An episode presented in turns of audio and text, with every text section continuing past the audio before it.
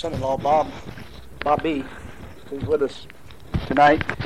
He comes to the different Bible studies from time to time, check up on me and see if I'm teaching the same thing. But uh, glad to have him with us this evening. We'll go through the third chapter, the second and third chapters of Revelation very quickly. Last week and night, I want to look at the fourth chapter. I uh, had prepared an outline, and Norm was gracious enough to run it off, and then I got to the point of preparing for the study, and I realized that there was something that we needed to deal with between the end of the church age and the tribulation, and that's that period of, we call the rapture, when the church is taken up out of the earth. And in the overview of the book of Revelation that I gave uh, initially, uh, it was in the fourth chapter, so I just almost breezed right through the fourth chapter. So I uh, prepared some other uh, guidelines for us this evening uh, that relate to the doctrine of the rapture. As we begin this study, we looked at the doctrine of dispensations. My informing you that I approach the Scripture from a dispensational viewpoint, that is, believing that God has determined particular periods of time in which He has appointed specific stewards and given uh, specific revelation for which they are responsible, uh, looking at those seven periods of time as we initiated our study. And in the dispensational view is the separation uh, between Israel and the church. Those who do not hold a dispensational approach to Scripture have a tendency to to substitute the church for Israel after Israel was cut off, and they see blessings and covenants and provisions, promises that were given to Israel as relating also now to the church. And as I indicated earlier, I do not hold that particular viewpoint and do not believe that to be scripturally sound. And so between Genesis, or Revelation, excuse me, the wrong end of the spectrum, between Revelation chapter three and Revelation chapter five, we have Revelation chapter four that is a transition from talking about the church as it fulfills its ministry upon the earth and to the time that the tribulation begins. And in Revelation chapter four, beginning at verse one, then we find the church is caught up into heaven. Because there are no details given right in the Revelation account, or very little detail given there, I felt it uh, necessary to uh, at least pause here and take a a side trip into some other passages of Scripture and look at some things relative to the rapture of the church. In my initial introduction to Revelation, I also indicated that uh, I hold the premillennial view uh, in eschatology, eschar meaning last things, and ology meaning study, the study of last things. And that is that Christ will come previous to the millennial reign. Uh, I... Can hardly imagine anyone else holding any other position, but there are those who who hold that there will be a thousand years of perfect peace, and then Christ will come and establish His reign. And then the all-millennial view, which says the thousand years is not to be taken literally, but figuratively. One day with the Lord is as a thousand years, and a thousand years is one day, and they take that out of context and try to make it re- relate then to the millennial reign of Christ, and saying that Christ is just going to come and that's going to be it. Previous, however, to His coming and landing upon the earth and establishing the millennial kingdom uh, is the doctrine of the removal of the church from the earth, what we refer to as the rapture of the church. And in the study of of eschatology, or doctrine of last things, there is not the use of that word rapture itself in our Bible. It's a term that has been developed to express what occurs, and we're going to look at some of that this evening. Among those who hold the uh, position of a rapture of the church, and they are by and far the largest percentage of Bible scholars today, there are three different interpretations. One is that the rapture uh, will occur before the tribulation. They call it the pre-tribulationist. The other is that it will occur, uh, the next is that it will occur in the middle of the tribulation at the three and a half year point, where there has been some tribulation but before the great tribulation starts. And then the other position that holds that no, it will be after the tribulation. The church will go through the tribulation. And uh, because the Scripture is definitive in, in the church rising to meet Christ in the air, they see as Christ makes his return to the earth to land on the earth, they see the church being caught up with him, making a U-turn with him, and coming back down. Now, I've never been able to get him, any of them to give me an explanation of that, but their logic is the Bible doesn't explain it, we can't explain it. And uh, but they, so they hold that position that the church will go through the tribulation. Uh, I and the Apostle Paul and the other writers of the New Testament, to be a little facetious, hold the pre-tribulationist view. Uh, I think the Scripture is, is quite clear that the rapture will occur before the tribulation uh, takes place. And so we're going to look at that, and in we'll introduce that with the fourth chapter of the book of Revelation, and going to get into some of the other accounts. So if you'll follow with me, we'll just do a quick reading of the fourth chapter of Revelation itself. Then we'll come back and uh, look at the details specifically as it relates to the, the rapture itself. Now, if I can find what I did with my glasses. That's, thank you. I asked my wife where they were, if she had seen them one time. She said, yes, I have. They're on your nose. So that was a little further down anyway. I keep them in my boot and on my nose and on the floor and just anywhere else. So. Yeah. I knew I had them earlier, so they had to be not too far away. The fourth chapter of Re- Revelation begins then, after this. That term after this is one of the key terms that helps us understand that a period of time has elapsed. And in our study last week, we looked at the um, church age. In the study of that, we looked at seven different distinct periods of the church uh, history, as it was prophesied prophetically uh, before it occurred in the letters to the seven churches in Revelation chapters two and three. We saw each church uh, represented a particular period of time, and so after those periods of time have occurred, John says, after this I looked, and behold, a door was opened in heaven, and the first voice which I heard was as it were of a trumpet talking with me, which said, come up hither, and I will show thee things which must be hereafter. Again, the term hereafter, referring to after this period of time has ended, there are going to be some things that occur. If in fact then we do recognize and accept that the seven letters to the seven churches represent a prophetic panorama of the history of the church, as I taught and, and hold, then we will see that the tribulation and all the events that occur Uh, during the tribulation take place after the end of the church age, identified by the term after this, and again by the things which must be hereafter.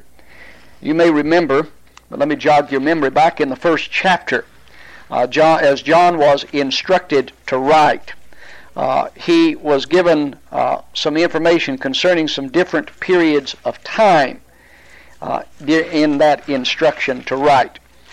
The uh, identification of that is given to us uh, in chapter one when, you know, I believe it must be down about verse eleven. Uh, well, let's go to verse ten. I was in the Spirit on the Lord's day and heard behind me great voices of a trumpet saying, I'm Alpha and Omega, the first and the last. What thou seest write in a book, and send it to the seven churches which are in Asia, unto Ephesus, to Smyrna, unto Pergamos, to Thyatira, unto Sardis, and to Philadelphia, and Laodicea. And I turned to see the voice that spake with me, and being turned I saw seven golden candlesticks. And in the midst of the seven candlesticks one like unto the Son of Man, clothed with a garment down to the foot, girt about the paps with a golden girdle. And then we have that description that is given, uh, follows down through uh, verse sixteen. And in verse seventeen he says, and when I saw him I fell at his feet as dead, and he laid his right hand upon me, saying unto me, fear not, I am the first and the last. I am he that liveth and was dead, and behold, I am alive forevermore. Amen. And I have the keys of hell and of death. Then he says in verse nineteen, write the things which thou hast seen, and the things that are, and the things that shall be hereafter. Again, that word hereafter. The things that uh, thou hast seen identifies the original view that he had of the throne room of God uh, as the uh, vision began to unfold. The things that are are the events of the church age uh, that we have studied uh, in the seven letters. And then the things which shall be hereafter are the events of tribulation that are going to follow, culminating then finally in the uh, millennial reign of, of Christ and the great white throne judgment. So verse nine uh, harmonized with what we have in uh, chapter four, uh, of verse uh, verse one of chapter four, identifies then that we are talking about a different period of time. In verse two, he says in uh, verse two of chapter four, "Immediately I was in the Spirit, and behold, a throne was set in heaven, and one sat upon the throne. And he that sat upon, uh, he that sat was to look upon, like a jasper and a sardine stone, stone, and there was a rainbow round about the throne, in sight like unto an emerald." We mentioned the rainbow earlier in our study as we talked about the seven attributes of God. We'll come back and look at that. "And round about the throne were four and twenty seats. And upon the seats uh, I saw four and twenty elders sitting, clothed in white raiment, and they had on their heads crowns of gold. And out of the throne proceeded lightnings and thunderings and voices, and there were seven lamps of fire burning before the throne, which are the seven spirits of God." And again, we talked the seven attributes of God. The seven spirits of God is a reference to those seven attributes. And I know you've got them memorized and can spout them right off. I say facetiously. We'll probably repeat them tonight.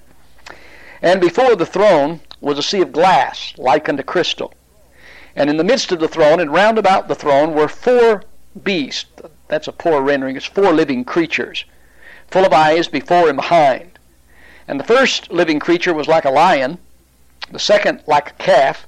The third living creature had a face as a man, and the fourth living creature was like a flying eagle.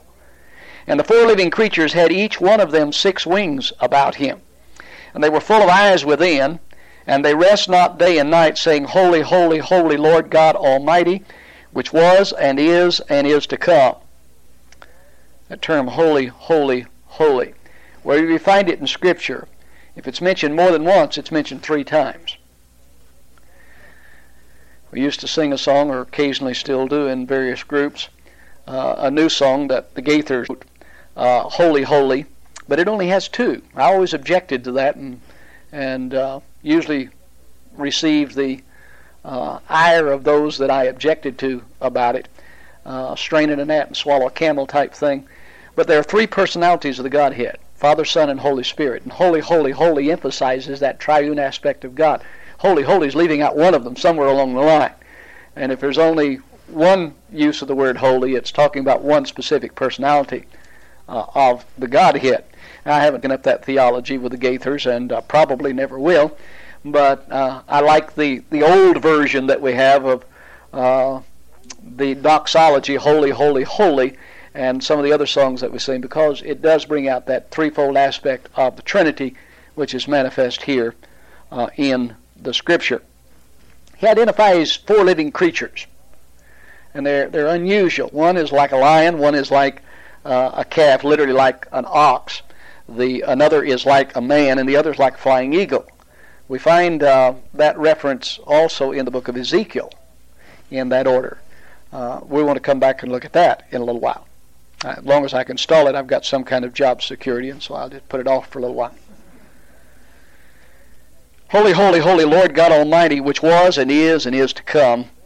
And when those living creatures give glory and honor and thanks to him that sat on the throne, who liveth forever and ever, the four and twenty elders fell down before him that sat on the throne, and worship him that liveth forever and ever, and cast their crowns before him, saying, Thou art worthy, O Lord, to receive glory and honor and power, for thou hast created all things, and for thy pleasure they are and were created. Well, let's go back then to the first part of the chapter, where we find a transition in verse one. After this, after the, the panoramic view of the, the coming history of the church, which we know now from our historical viewpoint, and John certainly had no way of knowing, declared unto him, at least he did not record it, that it would cover at least nineteen hundred sixty years. We're into the nineteen hundred sixty-one year. Uh, since the uh, resurrection and ascension of Christ. And uh, this prophecy was given in ninety-six uh, A D, some uh, sixty-six years after the crucifixion, resurrection, and ascension of Christ. And we know that that period of time then covered at least nineteen hundred sixty years. Uh, probably covers a period of time roughly two thousand years. It seems like God works in, in that time frame, that uh, these various events have happened in, in a time frame of roughly two thousand years. Need to bear in mind that our calendars are not always exactly on. For instance, I've said that Christ was, was crucified, uh, rose from the grave, and ascended in thirty A D We all probably have heard from various times that he was thirty-three and a half years old when he died. Well, if A D, B C and A D are marked by the birth of Christ, then we've got a three and a half year problem there. And we do know that the Roman calendar is off by at least three and a half years. And uh, the we know that it was in thirty A D by our calendar that Christ was crucified. And so we're talking uh, about a calendar, the calendar being off by about three and a half year period of time that we know of. We do not know about the, the dates that, that go back beyond that. And there's always calendar problems uh, there. But roughly uh, time frames in about two thousand years. Now, just because he's always done it in the past doesn't mean when this two thousand year period is up, zap, he's here and it's all over. Uh, there's nothing to, to establish that because he's done it, he is going to continue to do it. As a matter of fact, in the millennium, he does not do it. In the millennium, it's a thousand years that he's going to rule and reign. But there is clear evidence that certainly we are living in that last period of time, and, and it would appear uh, that that may be the case of somewhere around that two thousand year mark. Again, we're going to see uh, an end uh, to this particular uh, period of time. He says, "Behold, a door was opened in heaven, and the first voice which I heard was as it were of a trumpet." A trumpet is is used symbolically throughout Scripture for calling uh, to assembly, or calling uh, someone to come forward, or, or to be, come before the king. And uh, we're going to see here uh, that it is certainly used in calling the church. We also see at the end of the tribulation, when God regathers the Jews out of every nation under heaven wherever they've been scattered, and brings them back and establishes them in the land uh, of Israel, and rules and reigns over them and over all the earth, that the Feast of Trumpets, the Old Testament Feast of Trumpets, is going to be fulfilled. And the trumpets are going to blow again at that time. Uh, Paul talks about uh, the trumpet blowing at rapture. And so wherever, wherever we see trumpets, there is a recognition of a call to assembly, or a call to come forward. And here, uh, John hears that the first thing that he heard was, as it were, a trumpet talking with him, which said, "Come up hither." The um, the term "come up hither" uh, could well apply to the, the church itself, as well as to uh, the Apostle Paul. And we're going to look at some things in some other passage Scripture uh, in just a moment now uh, that will uh, perhaps help us identify with that a little clearer. And then he says, "And I will show thee the things which must be hereafter." All right, let's look then uh, at this doctrine of the church disappearing uh, at that particular point and uh, going uh, into heaven. The first that I'm going to pass around is entitled "The Rapture of the Church." Uh, please understand, this is not by any stretch of the imagination designed to be a uh, thorough of the doctrine of the rapture, uh, even uh, a good healthy study of the doctrine of the rapture, but simply an introduction to the doctrine of the rapture that we might be able to relate to it here. Uh, time doesn't allow, in the time frame that we're working, uh, for us to uh, go into any great details on it, but it was my intent simply to give you an overview Uh, to serve as an introduction uh, to the rapture. I've given in uh, nine points here uh, an overview, and in this point uh, I've given a definition. The rapture is the return of the Lord Jesus Christ for the believers at the end of the church age. And uh, in parentheses you see body of Christ. The church is identified in Scripture as the body of Christ. And uh, So we have the, the reference to the rapture of coming to take up the body of Christ from uh, the earth, called the rapture. In that appearance he will be visible only to believers. He will not land on the earth. He will come in the air and remain in the air, uh, where we will join him in the air. Uh, there are a number of different words for air uh, in the Greek language, and the one that is used here is a word that refers to the atmosphere, uh, that we will join him in the atmospheric heaven uh, as he appears to the believers. He'll be joined by, uh, in the air then by all church-age believers, those, ha- those who are described in Scripture as being asleep. And that term asleep in Greek never refers uh, to the soul sleeping, but to the body sleeping.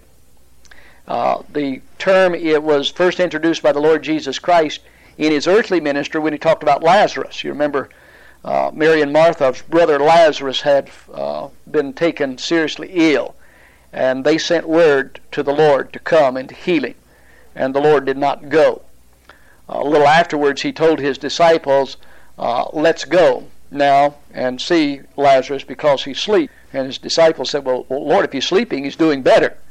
And he said, well, you don't understand, he's dead.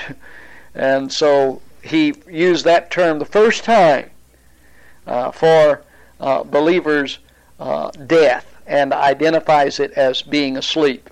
There are some who have interpreted that then that there is no consciousness of the soul. That just does not harmonize with with all the other passages of Scripture. Uh, Paul said to be absent in the flesh, to be face to face with the Lord. Uh, all the illustrations the Lord gave uh, of the afterlife upon physical death, as well as those that are found in the New Testament, talk about a, uh, a conscious alertness and awareness. So at physical death, it's uh, apparent that the soul and spirit are separated from the body and go into the presence of God, and the body goes back to the dust from whence it was taken. Uh, that was not that was held in in a state of of uh, hold apparently for Lazarus, so the Lord could could bring him back in that body uh, four days after uh, he had died. But we find that term then throughout the New Testament, you know, especially in the book of First Thessalonians, uh, the term being asleep.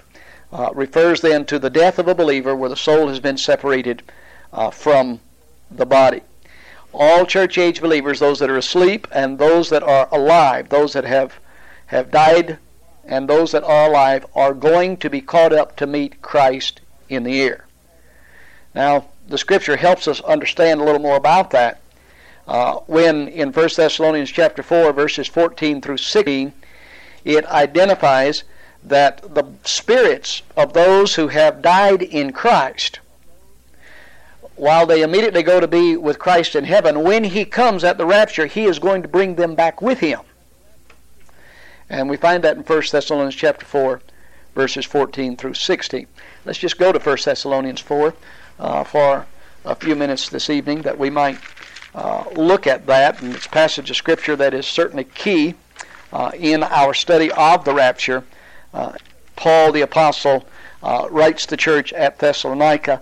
He had already been there. He had taught them this doctrine. He writes them here, and then he writes them a second letter, Second Thessalon- uh, Thessalonians, uh, in which they had become confused about some of the issue and thinking that they were in the tribulation, and he straightens them out on that. And so we're going to be looking in both of these uh, epistles this evening. But in First Thessalonians, let me begin reading with verse thirteen, and probably the more most prominent place we have heard, or occasion which we have heard this passage, is at the uh, funeral or memorial service of a believer. But I would not have you ignorant, brethren, concerning them which are asleep, there's our term, that you sorrow not even as others who have no hope. And by the way, the word hope is one of the most poorly translated uh, New Testament words that we have. Uh, and it wasn't poorly translated in sixteen eleven. In sixteen eleven, when the King James translation was finished, Uh, the word hope uh, meant uh, uh, had a little different definition than it does in our language today. It's based upon the Greek word elpidia, and it means confident expectation.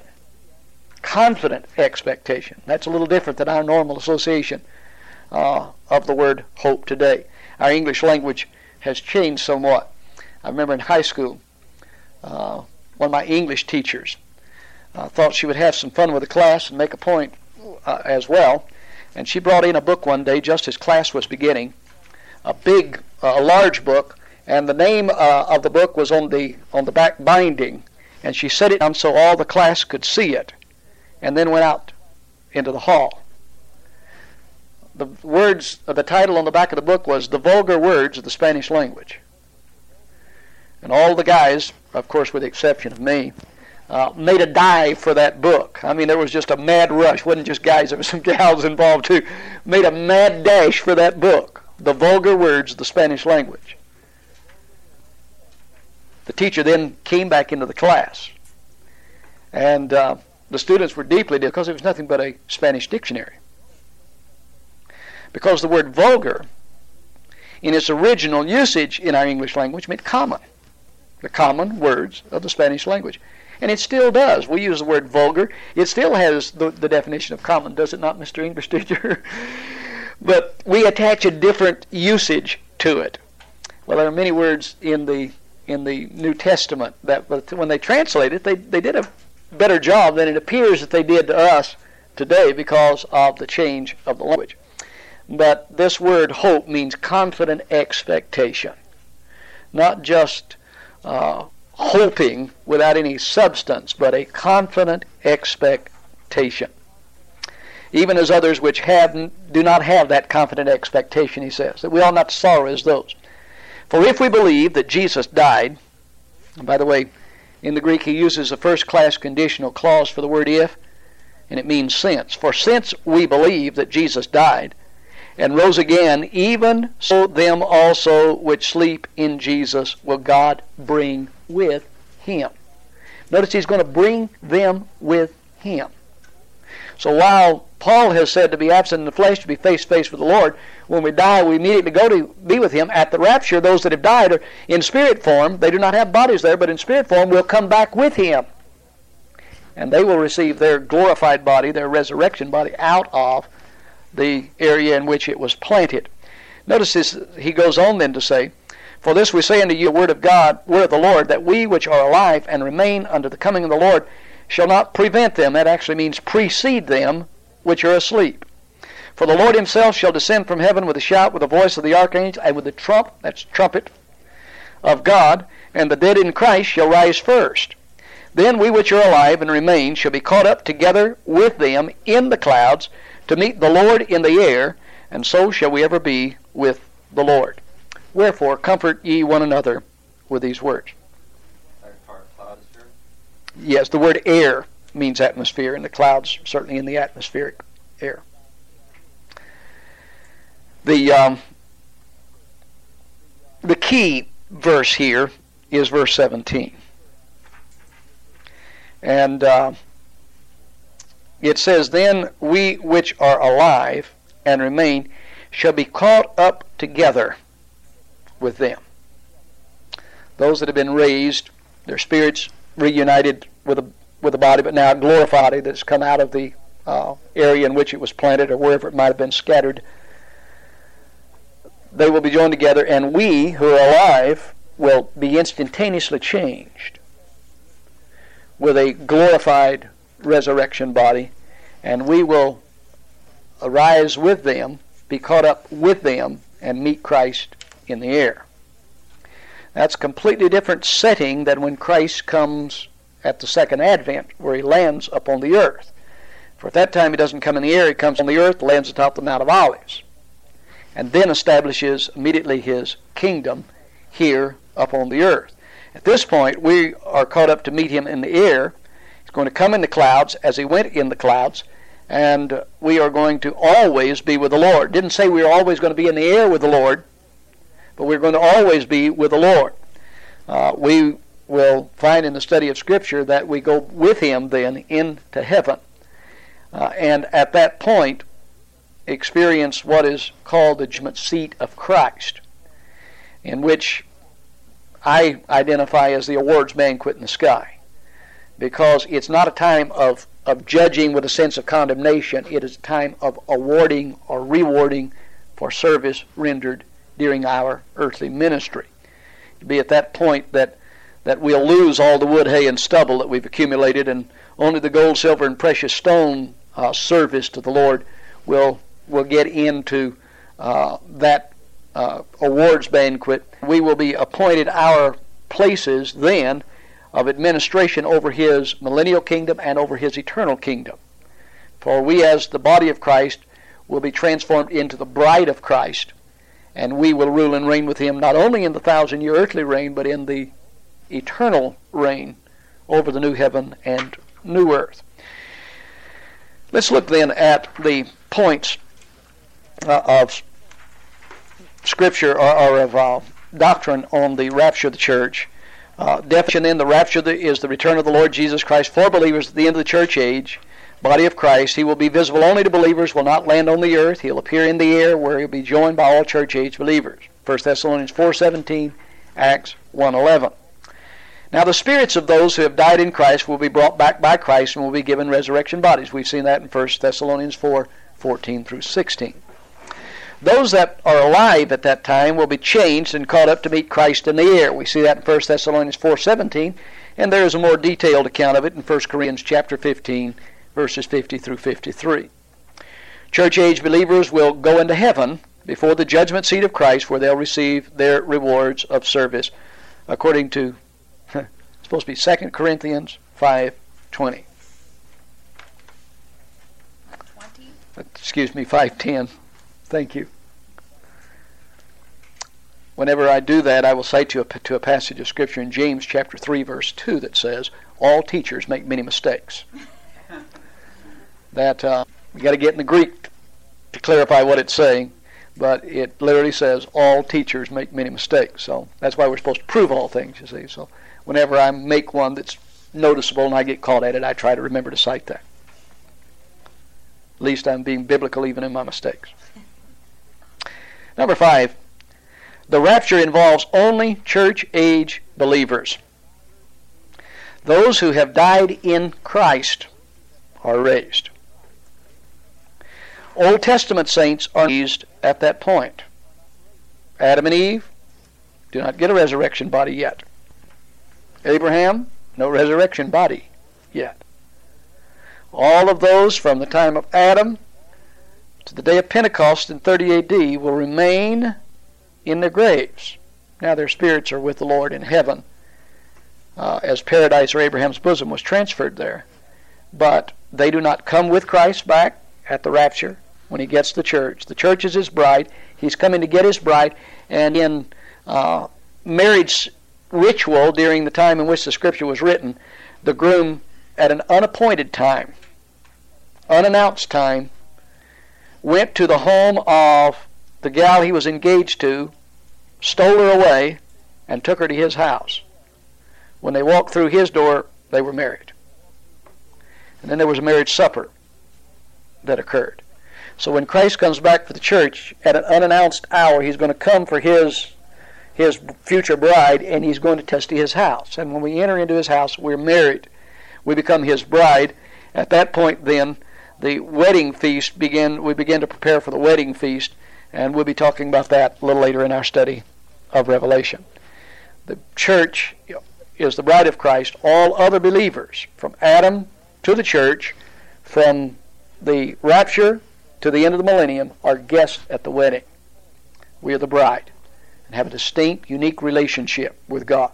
Israel has a unique relationship, but ours is also u- unusual and distinct and even a greater than theirs uh, in that respect. We'll be enlarging on that a little later. So it's only church-age believers that are raised. Let me, uh, well, we're going to come back to that point uh, this evening a little later. Number six, the rapture is to be the Christian's hope and source of comfort. First Thessalonians one ten, four eighteen, and four eighteen, he said, wherefore comfort ye one another with these words. Uh, when one of our can from our midst, there's tremendous comfort in knowing they are not dead in the sense of it being final, that they have simply gone to their reward. They have gone to that place that we we too look forward to going. Some of us long for, and others, well, they'll take it when it comes. Uh, but uh, to to the home or country where their citizenship really is.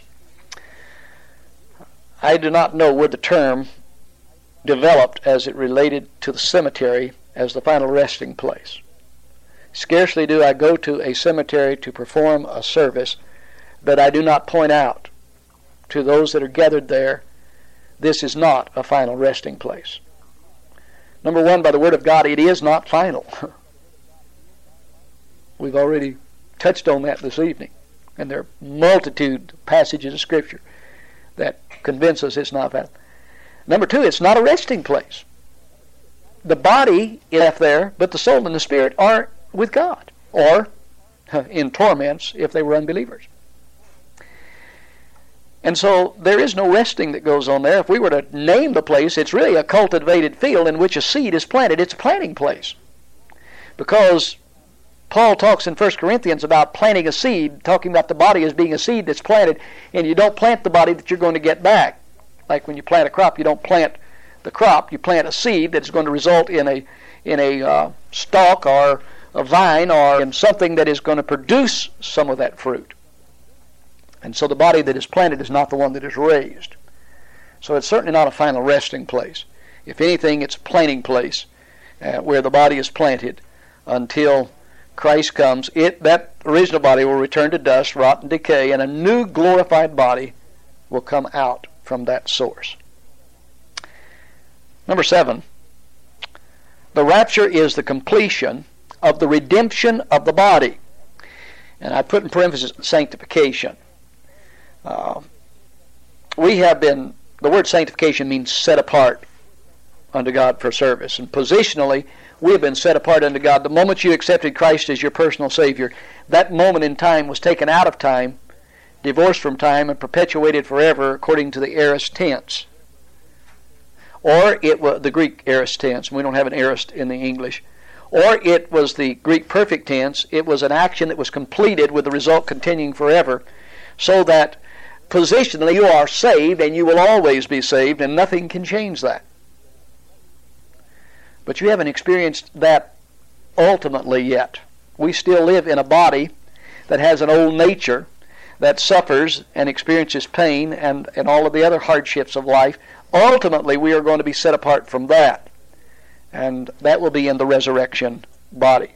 At the rapture, the church-age believer, remember, church-age believer, not the Old Testament saints, will receive their resurrection bodies. Philippians chapter three, verses twenty and twenty-one, First John chapter three, verse two, uh, are a couple of support passages of that. Number eight, the time element for the rapture is not revealed. I'm probably getting deep water here. The deduction is that it will occur, and I finally found out how to spell occur, so if you've got one that didn't get it right, well, I got O C C U R on my outline. Uh, the deduction is that it will occur when the number of believers equals the number of fallen angels. Now, if you know how many angels there were that are fallen, that were went with Satan, and I can give you a clue, a third of all the angels. The only problem is I don't know how many angels they were originally. And if you knew how many saved people there had been since the day of Pentecost, uh, then you might be able to start pinning before it was going to come. Why do I say that the, the deduction that when the number of, of believers in the church age equal that? It's based on a passage of Scripture in Ephesians chapter two, verses twenty-one through twenty-two, and Colossians two fifteen, and then I very conveniently put in the Greek. Not all that definitive in the English text.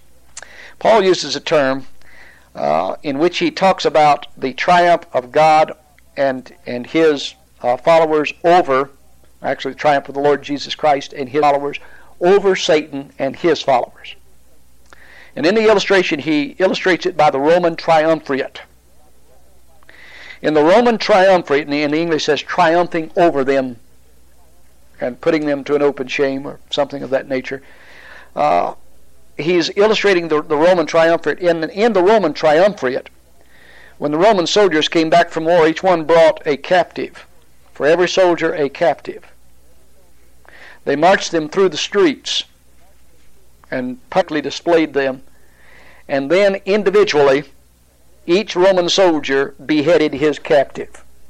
Kind of gruesome, isn't it? That's the terminology that the Lord uses in the Scripture in identifying the settling of the conflict between the Lord Jesus Christ and Satan and his followers. And and I believe there's ample uh, evidence for us to, to arrive at that deduction uh, when we spend some time in it uh, to see that for a church age believer or forever fallen uh, angel under Satan, there will be a church age believer. And we will be involved in the removal of that demon from this earth at the end of the Battle of Armageddon and the casting of that demon into the lake of fire and brimstone. So it's a deduction based upon the terminology that's used there, uh, if it's to be taken literally.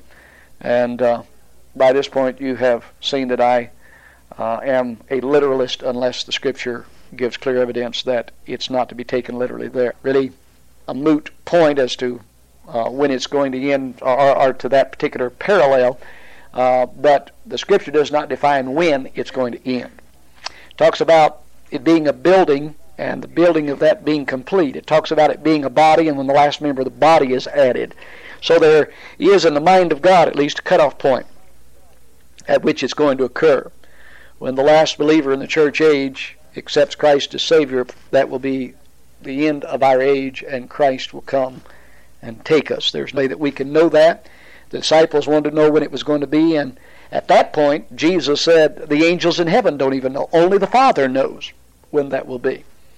And so we just must prepare and live our lives as though uh, it were going to be tonight, but we need to plan uh, our ministry as though it were going to be another thousand years and continue to minister in that sense.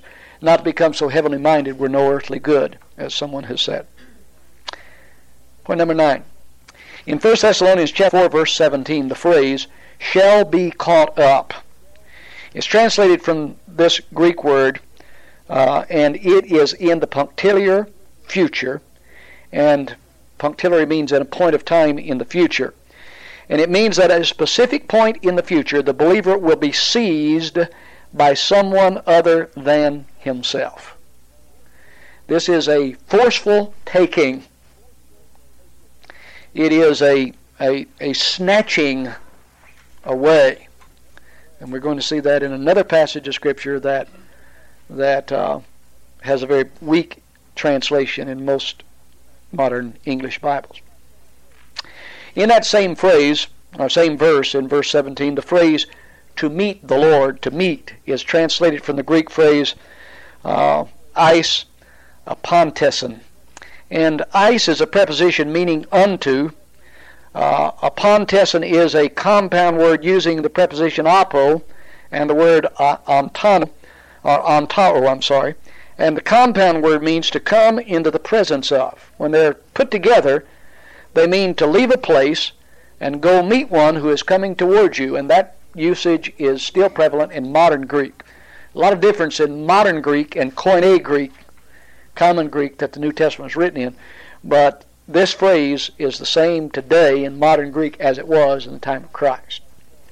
So when he says caught up to meet him, it's talking about a, a seizing, forceful, and removing us to meet Christ as he comes to us in the air. Now, let me pass around this second, whoops, outline. If you have any question at that point, I'd be glad to attempt to field it, or we can uh, get through this second outline and see where you are by then. Again, remember, and I and I am never comfortable in doing an overview of a doctrine. Uh, I'm one of those individuals that I want to know what it says, how it applies, and I want to know why. Uh, it, it it does, and I, so I'm always uncomfortable when I don't have the time in a particular study to to deal in detail with a doctrine that we are overviewing, but uh, time just at this point doesn't seem to allow that, so if you'll bear with me. In this outline I'm attempting to give some reasons why the church does not go into the tribulation. I, we've, we've kind of looked at an overview of the the doctrine of the rapture, but but pinpoint some reasons why the church does not go into the tribulation. I've said that I am a pre-tribulationist. That is, I believe the rapture will occur before the tribulation. There are those who believe it will occur in the middle of the tribulation, and those, there are those who uh, believe it will occur at the end of the tribulation. Uh, some of the reasons uh, that firm up my position I have given here uh, very briefly uh, for our examination this evening. Number one, the church and Israel are two separate entities representing Christ on the earth. Now, again, that goes back to the doctrine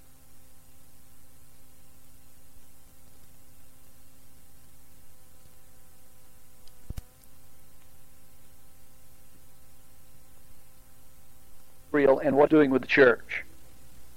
Others will, will want to apply what is said to Israel to the church, and I see them as certainly being distinct, and, and those that are dispensationalists also do that. Number two, the tribulation is the end of the Jewish administration under the law. And so it follows then the church is not present. If, if the Jews are the administrators, if they're the stewards, then the church is not present. In Revelation chapter four, verse one, uh, says, after these things, hereafter, things which must be hereafter, as it talks about after the history of the church. Number three, the one hundred forty-four thousand evangelists in the tribulation are Jehovah's Witness. Oh, no, that's not what it says. They're Jews. And Revelation chapter seven, verse four identifies that. Uh, the Jews are the stewards, and the, the one hundred forty-four evangelists are Jewish stewards who are responsible Uh, for the dissemination of the gospel during the tribulation. The church no longer has a responsibility of evangelism. And of course, the logical reason that it doesn't is because it's not here. If the church were here, uh, in Matthew twenty-eight, nineteen, and twenty, uh, we have the Great Commission. Go ye therefore and make disciples of all nations, baptizing them and teaching them to observe all things whatsoever I have commanded you, and lo, I am with you even Uh, Lord, I'm with you always, even to the end of the world, and actually says unto the end of age. The end of the age. The particular commission is not uh, then that we are to be the evangelists throughout the history of the world until the end of the world, but to the end of the age. And that relates to uh, the disciples of the Lord Jesus Christ who make up the church. So during the tribulation, it's not church that's doing the evangelization, it's Jewish evangelists. In the first three and a half years, one hundred forty-four thousand. In the last three and a half years, two particular witnesses we introduced uh, earlier as Moses and Elijah. Point four. Seven times the phrase, let him hear what the Spirit saith unto the churches, is used in the book of Revelation up to Revelation three twenty-two. The next time the phrase, let him hear what the Spirit saith, typo. Uh, the next time that occurs is in Revelation thirteen nine. And there it doesn't include the phrase unto the churches. Just let him hear what the Spirit saith. Therefore, the church apparently is not present, indicating that the church has been removed before the tribulation begins, the events of chapter seven through nineteen. Number five. The phrase after this in Revelation four one, speaking of the church age of Revelation two three, I will show thee things hereafter. That is, during the tribulation. Number six. The church is pictured in heaven as a sea of glass in Revelation four one. The word sea refers to people. Revelation fifteen two helps us identify that. And it pictures the church at rest. That's why glass uh, is symbolic of being uh, calm or at rest. And the sea, the church, is identified in Revelation four, uh, one, before the throne of God, a sea of glass at rest. Uh, four six, I'm sorry. I cite you to James chapter three, verse two. All teachers make many mistakes. Uh, it is four six. Thank you. Revelation four six.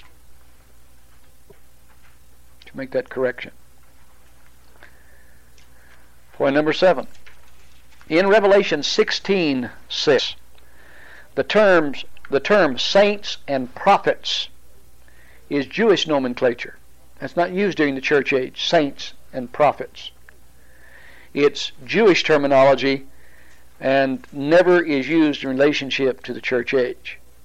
So that's evident that we're talking about a Jewish dispensation, not a church dispensation. In Revelation thirteen six, the phrase, them that dwell in heaven, in the context, refers to the church age believers. And so they are dweller, dwelling in heaven at that time, not on the earth. Second Thessalonians chapter two is one that we need to look at in a little detail. So if you'll turn to Second Thessalonians chapter two, let's just look at it and some of the things that are dealt with there. We'll begin with verse one of Second Thessalonians two. I mentioned earlier that Paul had taught the doctrine of end times to the church at Thessalonica while he was there. He wrote them the letter, First Thessalonians, later, and reminded them and reviewed some of the things he had said. He writes them again in Second Thessalonians because some of them had become very upset. They thought they were in the tribulation. The events that were occurring seemed to indicate that they were in the tribulation, and they were extremely upset about it because the dead in Christ were to have to have risen before that occurred, and here they were, they thought, in the middle of the tribulation. Not only did they did they think that, but they had received a letter, a forgery, that had been signed supposedly by the Apostle Paul, indicating they were in the tribulation. And so Paul's writing this letter to straighten them out on that issue. And in the second ver- second chapter he says, "Now we beseech you, brethren, by the coming of our Lord Jesus Christ, and by our gathering together unto him, that you be not soon shaken in mind, nor be troubled neither by spirit, nor by word, nor by letter as from us, that the day of Christ is at hand." If you've got a New American Standard or N I V, yours may have read differently. The King James says the day of Christ is at hand. What's the New American Standard say? Uh, you therefore, my son, be strong in the grace that is in, Jesus, in Christ Jesus, and the things which you have heard from me in the presence of my witnesses, uh, these entrust to faithful men who will be able to teach also others. You want the third verse? Are you in Second Thessalonians two? Good. That's really a different translation. That's good too, though. What's that? That's good too. Okay, Second Thessalonians. You want one then? Verse two. Grace to you and peace from God the Father and the Lord Jesus Christ. Two. two. Uh, The second chapter, I'm sorry. That you may not be quickly shaken from your composure, or be disturbed either by a spirit or a message or a letter, as if from us, to the effect that the day of the Lord has come. Day of the Lord. Okay. King James English said day of Christ. New American Standard said day of the Lord. Anybody got an N I V? Day of the Lord. Day of the Lord. Well, two to one. The Greek says kurio, Lord. Why did they translate it Christ? Because the tenth century manuscripts said Christos. King James translation was made off of a group of manuscripts, and I think I told you that before, but I'll tell you again. King James translation was, from the Greek to the English, was made off of a group of Greek manuscripts that were from the tenth century. They were copied during the tenth century. They were a group of manuscripts called Textus Receptus, which meant texts that were received by all the scholars that were working on the translation. They were considered at that time to be the best manuscripts available, but they were copied sometime during the tenth century. Where what they were copied from, they did not have at that point. We, we archaeologists, since that the time that the King James was translated, have discovered over five thousand manuscripts that are earlier than the fifth century. And through the hand copying, we have seen that there have been some minute changes in the manuscript, one of which is that in the older manuscripts this was said to be the day of the Lord. In newer manuscript, the the uh, tenth century manuscripts, it became the day of Christ some way or other. There is a big theological distinction. The day of Christ refers to the millennial reign of Christ, to his kingdom reign. The day of the Lord refers to a time of judgment and the tribulation. And so it's important that we see that he's talking about the tribulation, the day of the Lord. He was identifying then that some of them had really become disturbed because they had received this letter and had developed the idea that they were living in the day of the Lord, in the tribulation. All right, going to verse three, it says, "Let no man deceive you by any means, for that day shall not come, except there come a falling away first, and that man of sin be revealed, the son of perdition." We again have a problem. The term "a falling away,"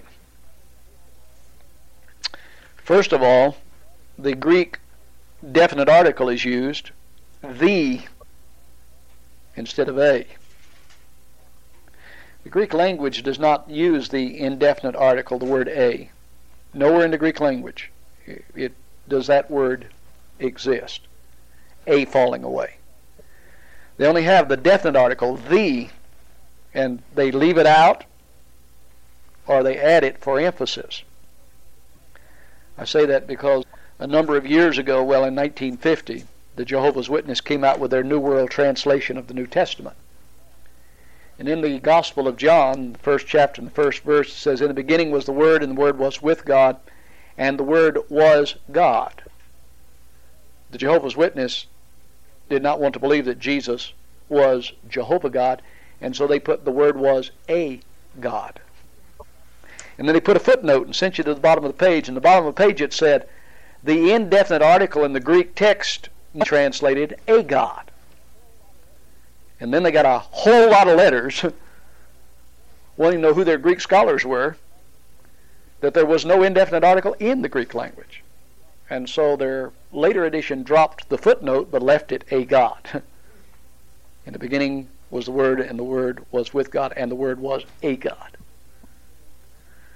The Word was the God. And when they don't put "the," it emphasizes the quality of that noun. If they put the "the," it, it identifies specifically that one. Here we have the apostasy. The falling away is translated from the Greek word apostasy. Well, we all know what apostasy means, don't we? It's, it's to have embraced a faith and then walked away from it. Well, that's not all it means. Uh, it does certainly mean that. The literal definition of the Greek word means to depart from a place where you once were.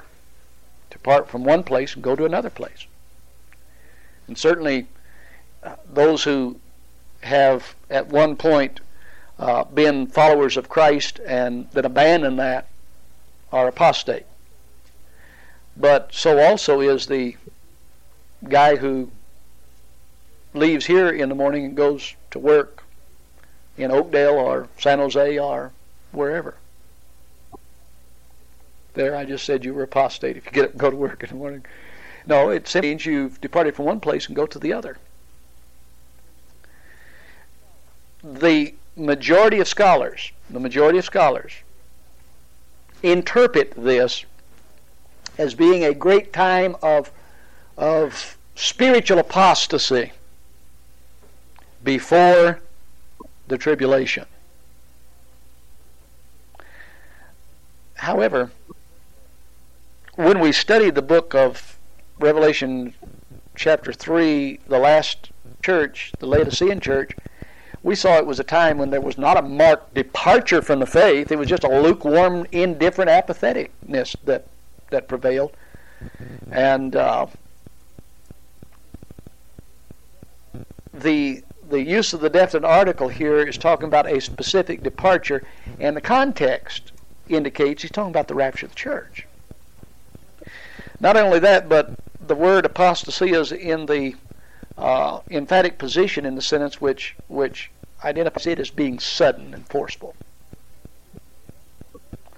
And in conjunction with that, and I think I may deal with that in the last point, on that um, reasons the church does not go into tribulation. Point nine, Second Thessalonians chapter two, verses one through three declares that tribulation cannot occur until the rapture takes place.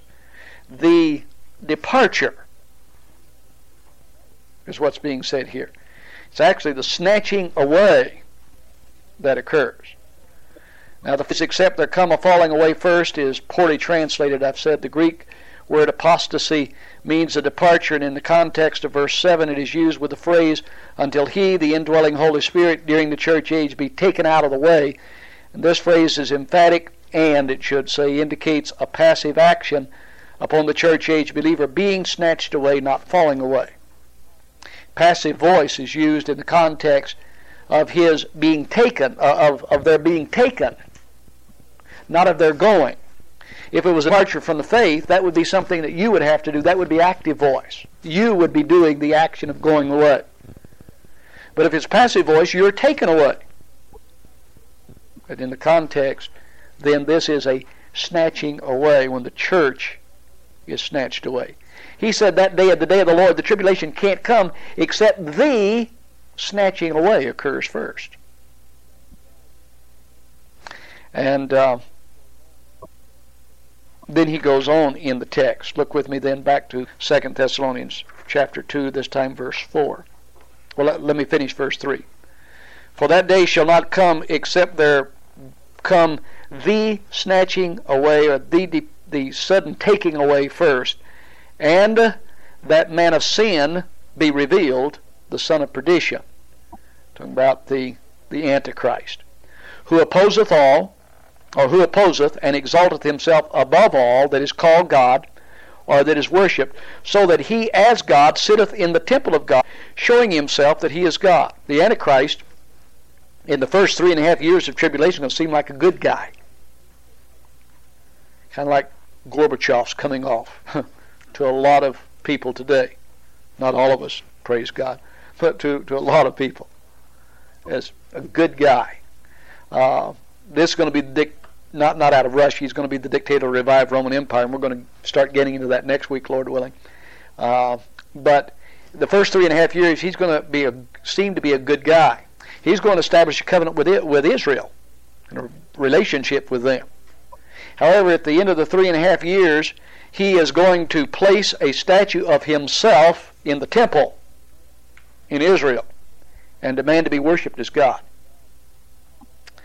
And um, the sacrifices at that point that will have resumed in the first three and a half years of the tribulation by the Jews will be will end, and he will set himself up as God. And that's what this is talking about, and we'll get into details a little later. So that he as God sitteth in the temple of God, showing himself that he is God. Then Paul says, remember ye not that when I was yet with you, I told you these things? Don't you remember what I told you? Now ye know what withholdeth, that he might be revealed in his time. For the ministry of iniquity doth already work, only he who now letteth will let. And your modern translation probably said, he who now hinders will hinder. Let and hinder seem to be opposites. Again, we have that colloquial use. Uh, change in, in language. This verse is talking about the Holy Spirit indwelling the believers during the church age. In the church age, from the day of Pentecost until the rapture of the church, every born-again child of God is permanently indwelt by the Holy Spirit. The moment you receive Jesus Christ as personal Savior, the Holy Spirit moved in. Now, we make a distinction between being indwelled and being filled or controlled. Just because the Holy Spirit lives in you does not mean He controls you with your free will. You determine whether your old nature controls or whether the Holy Spirit controls you. When the Holy Spirit controls you, the fruit of the Spirit is produced in your life, which is love, joy, peace, long-suffering, gentleness, goodness, faithfulness, meekness, and self-control, in Galatians five twenty-two and twenty-three. When your old nature controls you, then there are other illegitimate children that are produced in your, uh, your life. But in the Old Testament, the Holy Spirit did not permanently indwell the believers. He only indwelled specific believers to perform specific tasks, and could be and was many times taken away. The Holy Spirit was placed upon King Saul as the first king of Israel to indwell him, to uh, equip him to be the kind of king he needed to be. But he kept saying uh, no to what the Holy Spirit had to say, and God removed the Holy Spirit from Saul, to the point that when, in the end of his life, he even went to a, a witch to try to get some information, because God wasn't talking to him anymore and he needed to know what to do about the battle. David, after his sin with Bathsheba, prayed, "Take not thy Holy Spirit from me." I heard a noted television evangelist pray that on national television when he had been uh, revealed to have been involved in, in uh, immorality. He went on national television and prayed, "Take not thy Holy Spirit from me." That's not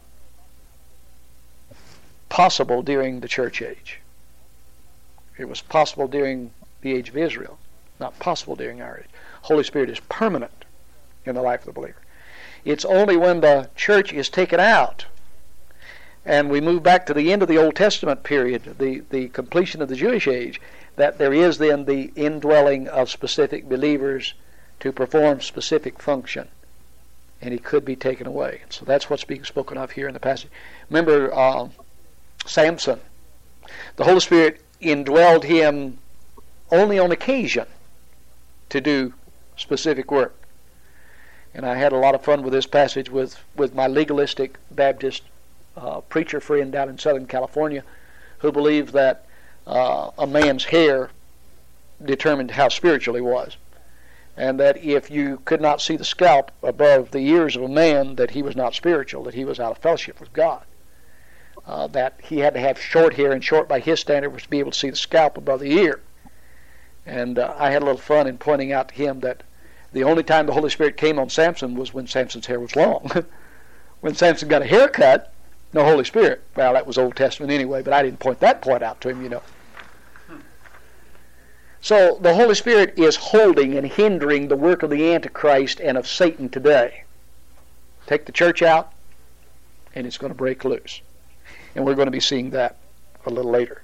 The mystery of iniquity doth already work. It's already working. Only he who now hinders will continue to hinder until it's taken out of the way. And then shall that wicked one be revealed, whom the Lord shall consume with the spirit of his mouth, and shall destroy with the brightness of his coming. So Paul told the, told the church at Thessalonica, the day of the Lord can't come until that departure, this specific departure, this snatching away occurs. Don't you remember? I told you about that before. And harmonize that then with what we've read in First Thessalonians chapter four, and we see that the church is taken out before the tribulation begins. That begins in the early verses of chapter, the, the first verse of chapter four of Revelation one, uh, excuse me, of Revelation four, the first verse uh, as well. I'm going to show you now the things that will take place hereafter. I apologize for that being brief. Uh, and not documented as well as I would like to have it documented, but I just want to make that overview uh, in our present study. Go back to Revelation chapter four then, and in the minute and a half that I've got left, let's see if I can tie some things together.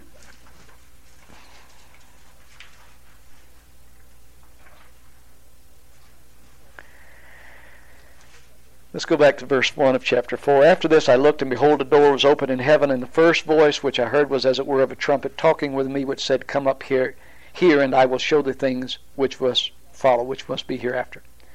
And immediately I was in the Spirit, and behold, a throne was set in heaven, and one sat upon the throne. And he that sat will look upon like a jasper and a sardine stone, uh, and there was a rainbow round about the throne, and in sight like unto him, uh, in sight like unto an emerald. The description is given here.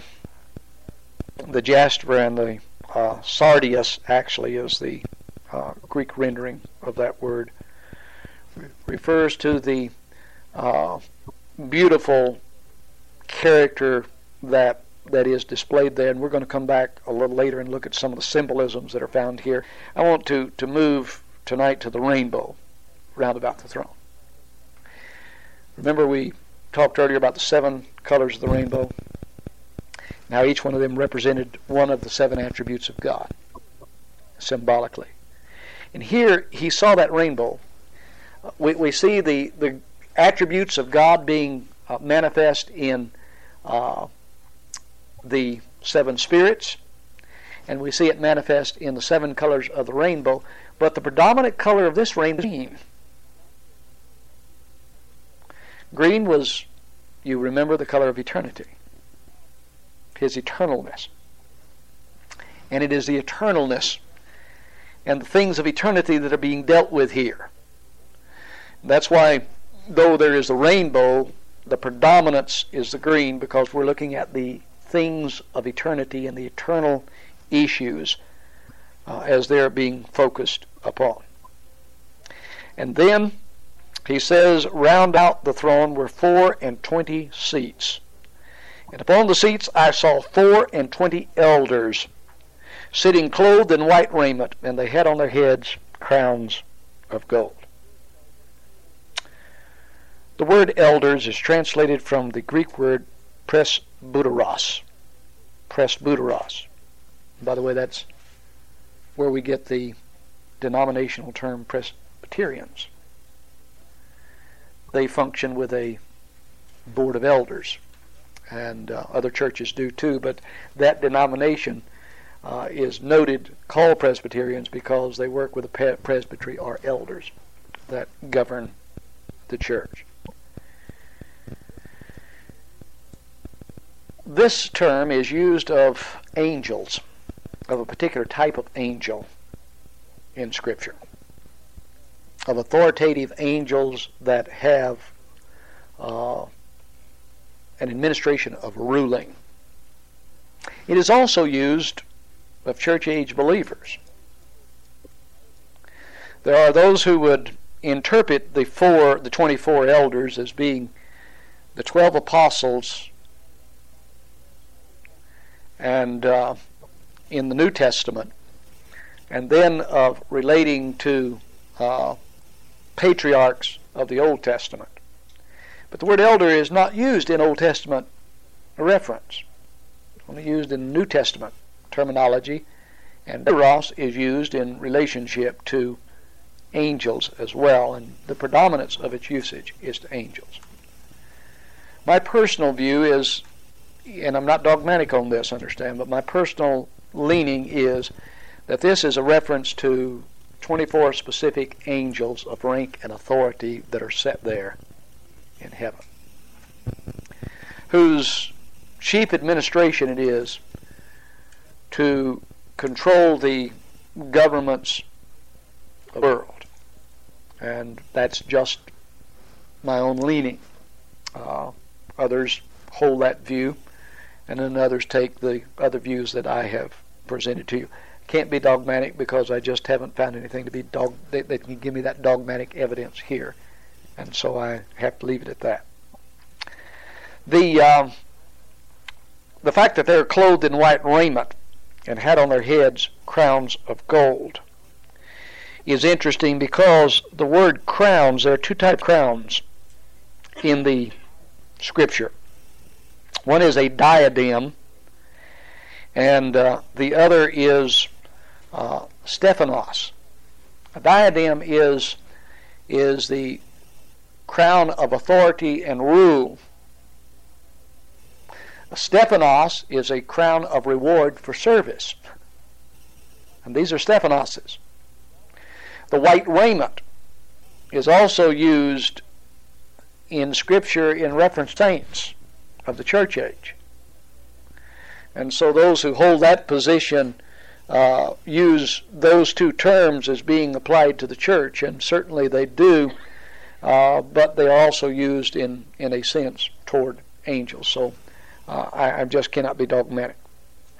In verse five it says, "Out of the throne proceed lightnings and thunders and voices." Lightnings and thunders and voices are all symbols of judgments. And we'll be looking at that later on. And there were seven lamps of fire. Again, seven attributes of God. Uh, in the in the tabernacle and later the temple, there was the golden abra, or the golden candlestick, candelabra. It had seven candles in it, representing the seven attributes of God. So these were seven lamps of fire burning before the throne, which it says are the seven spirits of God, reference to the seven uh, attributes of God. Before the throne was a sea of glass, likened to crystal, and that's the church, as we see it before the throne in heaven. And in the midst of the throne, and round about the throne, were four living creatures, full of eyes before and behind. And the first living creature like a lion, the second like a calf, or an ox, literally, the third like a, the face of a man, and the fourth like a flying eagle. And these four living creatures, each one of them had six wings about him. Some of the angels in heaven, the seraphims, for instance, have six wings. Remember Isaiah said uh, he saw the throne of God, and the seraphim was there, and and they had six wings. With two they covered their face, and with two they covered with their feet, and with two they did fly. Uh, there are different kinds of angels. Not all angels are the same. There are different ranks of angels and different descriptions of angels. And this would, uh, these living creatures uh, seem to be informed much like the seraphim angels that are there, but they are they are distinct, and they are before the throne of God. Uh, they have eyes uh, within and without, Uh, manifesting uh, an awareness or knowledge or an observance that is occurring. And they are constantly singing, "Holy, holy, holy, Lord, all God, Lord God Almighty, which was and is and is to come." And the, when these four living creatures give glory and honor and thanks to him that sat on the throne, who liveth forever and ever, the four and twenty elders throw their thrones, their stephanos, their hoarded laurel wreaths before Uh, the throne of the one that is upon the throne, and worship him that liveth forever and ever. And they cast their throne, their crowns before the throne, saying, "Thou art worthy, O Lord, to receive glory and honor and praise, for thou, was, thou hast created all things." Lord Jesus Christ is the creator of all things. The second person of the Godhead is the creator of all things. Uh, John chapter one, "In the beginning was the Word, and the Word was with God, and the Word was God." Verse two says, "Same was in the beginning with God, and without him was nothing made that was made." The Lord Jesus Christ, the second person of God, is the one who did the act of creation. And uh, he is identified here in this passage. Uh, "for thou hast created all things, and for thy pleasure they are and were created." Now, what are these four living creatures? They represent the four aspects of Christ. Very interesting parallel. The writer Ezekiel identifies these same in this order in the book of Ezekiel. In the New Testament, we have four Gospels: Matthew, Mark, Luke, and John. The four Gospels are not four different opinions about the ministry of Christ. They each represent a particular aspect about Christ. The book of Matthew was written to Jews. It presents Jesus Christ as King. He is the Lion of the tribe of Judah.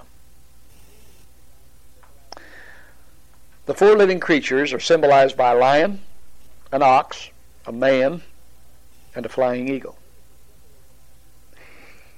In biblical symbolism, the lion represents a king. The ox represents a servant. The man represents humanity, and the flying eagle represents deity. Those four living creatures are before the throne of God, for they represent his role as king, as servant, as man, and as God. Matthew presents Jesus Christ as king, the lion of the tribe of Judah. Mark goes the opposite direction. He presents Jesus Christ as the servant, the ox. They're not contradictory. There are distinct roles that are harmonized in the ministry of Jesus as he came to the earth. Luke presents Jesus Christ in his humanity. You'll find more detail about the human side of Jesus in the Gospel of Luke than all the other Gospels. Detail about his physical birth, about his conception, about his physical birth, all of those things, because Luke presents the humanity of Jesus Christ. On the other hand, the Apostle John takes the opposite view and presents the deity of the Lord Jesus Christ. And so the lion, the ox, the man, and the flying eagle are presented in the four Gospels. The lion, Matthew. Now, all throughout the Gospel of Matthew, emphasis upon king, king, king. As a matter of fact, in the Gospel of Matthew, you have a genealogy tracing the lineage or the genealogy of Christ back to David, because the Davidic promise and covenant was that God would send a descendant of David to sit upon the throne of David forever. And so when you look at the genealogy in Matthew, it's to trace Jesus back to David. There's only one other gospel that has a genealogy, and that's Luke. And we said Luke presents the humanity of Jesus. And Luke's genealogy traces Jesus Christ back to David, but goes all the way back to Adam, because he's showing the humanity. Matthew is showing he has the right to the throne of David. He is the descendant of David. Luke is saying he was as much man as we are. The first Adam brought death. The second Adam brings life. The promise the seed of the woman would triumph over Satan, that has become a reality through the seed of the woman. Interestingly enough, the genealogy in Matthew is traced not through Mary, but through Joseph. The genealogy in Luke is traced not through Joseph, but Mary. There's some question about the genealogy of Jesus being traced through Joseph in Matthew, because Joseph was not the earthly father. Let me rephrase that. Joseph was not the human father of Jesus. However, Jesus, through the line of Mary, could not claim the throne of David, because that's the wrong sonship. That's the wrong line to go through the line from which Mary came from. David was not the kingly line. The kingly line is through Joseph. God had promised David that one of his descendants would sit on the throne forever through that line. There came one of his descendants by the name of Jeconiah, also identified in Scripture as Coniah, to whom God said, "None of your seed will ever sit upon the throne." And it seemed like God had got himself in a box because he promised David, through the kingly line, a king that will rule forever. And when he got down the line a little further, Jeconiah said, "Nope, no longer. There'll never be a descendant of you sit upon the throne." But God worked it out.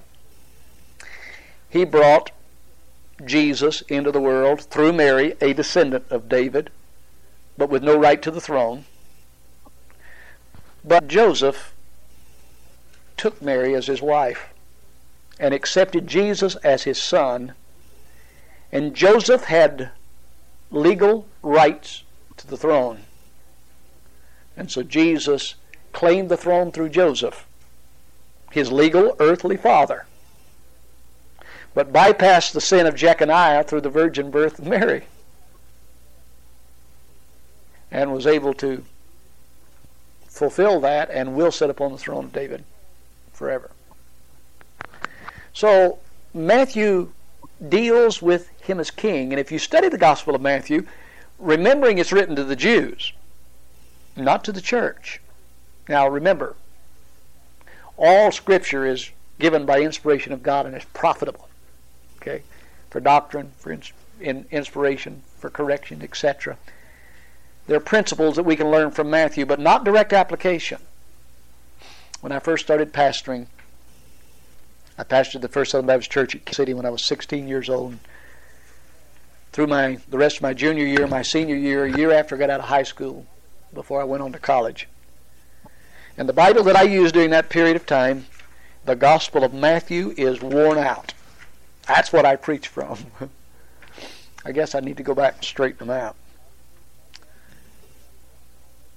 Application after application after application I made from the Gospel of Matthew. Well, the principles were sound, but the direct application is to the Jews. Matter of fact, much that we find there in the middle of that, when he talks about the coming of the Lord, has nothing to do with the rapture. It has to do with the tribulational events and the second advent of the Lord. And we can only understand that when we recognize to whom it was written, and that it was written to establish the kingly role of Christ. And so there is before the throne of God, day and night, a living creature manifesting the kingly role of Christ. The Gospel of Mark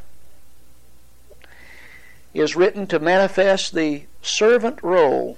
He who became king deprived himself of his kingly authority and took upon himself the form of a servant or a slave and fulfilled the law for us and died for us and provides intercession for us today. And so when you read the Gospel of Mark, read it with that servant role in view. And before the throne of God, there's a living creature that manifests that servant role of Christ. And in Luke's physical manifestation of Christ as man, written to the Greeks, because the Greeks believed that Jesus was not really flesh and blood. He was God in a physical appearance that looked like flesh and blood, but not really flesh and blood. And so Luke straightens them out, and he manifests the physical, human side of Christ. And then John, the deity of the Lord Jesus Christ is expressed from verse one. In the beginning was the Word, and the Word was with God, and the Word was God, and you find it all the way through that gospel account. No contradictions, a beautiful blend of the four aspects of Christ.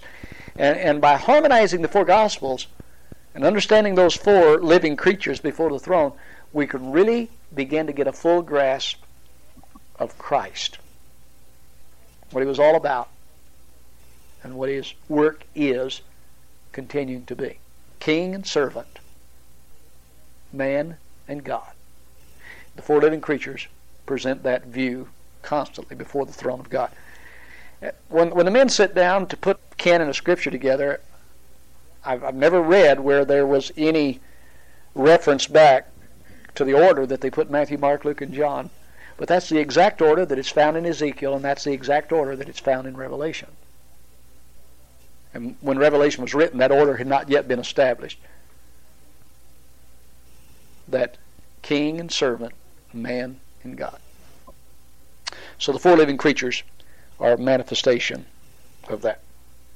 Troy, uh, this is Matthew about the genealogy through Joseph, and because he took Mary as his wife, he was, in a sense, adopted Jesus. So right. Is that why we could be adopted? We are adopted into the family. Am I, or I'm putting something in no, you're here. Putting something that doesn't fit. Uh, the word adopted in the New Testament does not mean what we associate it with meaning today, to take a child that was really born of someone else and make him your child legally. It means to recognize your flesh and blood son at age fourteen of being a mature adult, giving him five specific privileges that he could not have without that ceremony. The, the word adoption means the placing of a son, and it came to mean the placing of someone else's son to be your son, but in the in the time that Paul uses it, he, we're born into the family of God. We're not adopted into the family, but we are adopted in that we're given five privileges that only adopted sons, placed sons, were given. The privilege of uh, going on the father's checking account, drawing upon the assets of the family, the privilege of inheritance, the privilege of marriage, the privilege of going to war, and of a voice in family affairs.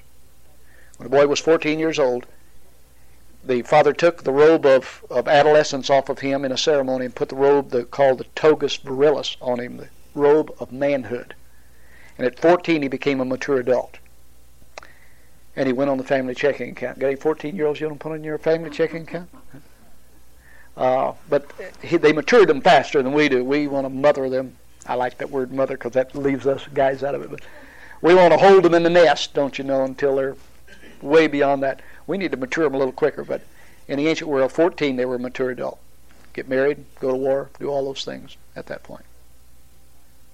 So that's what adoption means in the New Testament. It was important for Joseph to receive Jesus as his own. And though there was no formal ceremony in which he did that, the fact that he did not put Mary alive like he intended to do until the angel Gabriel appeared to him and, and informed him what was going on, his accepting him gave him every legal right that a flesh and blood son had. And that right was to the throne. All right? Another question.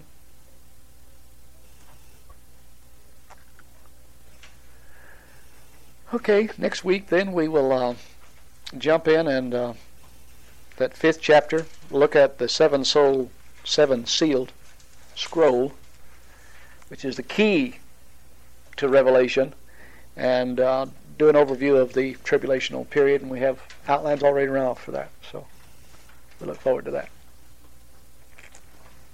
Thank you, Gary.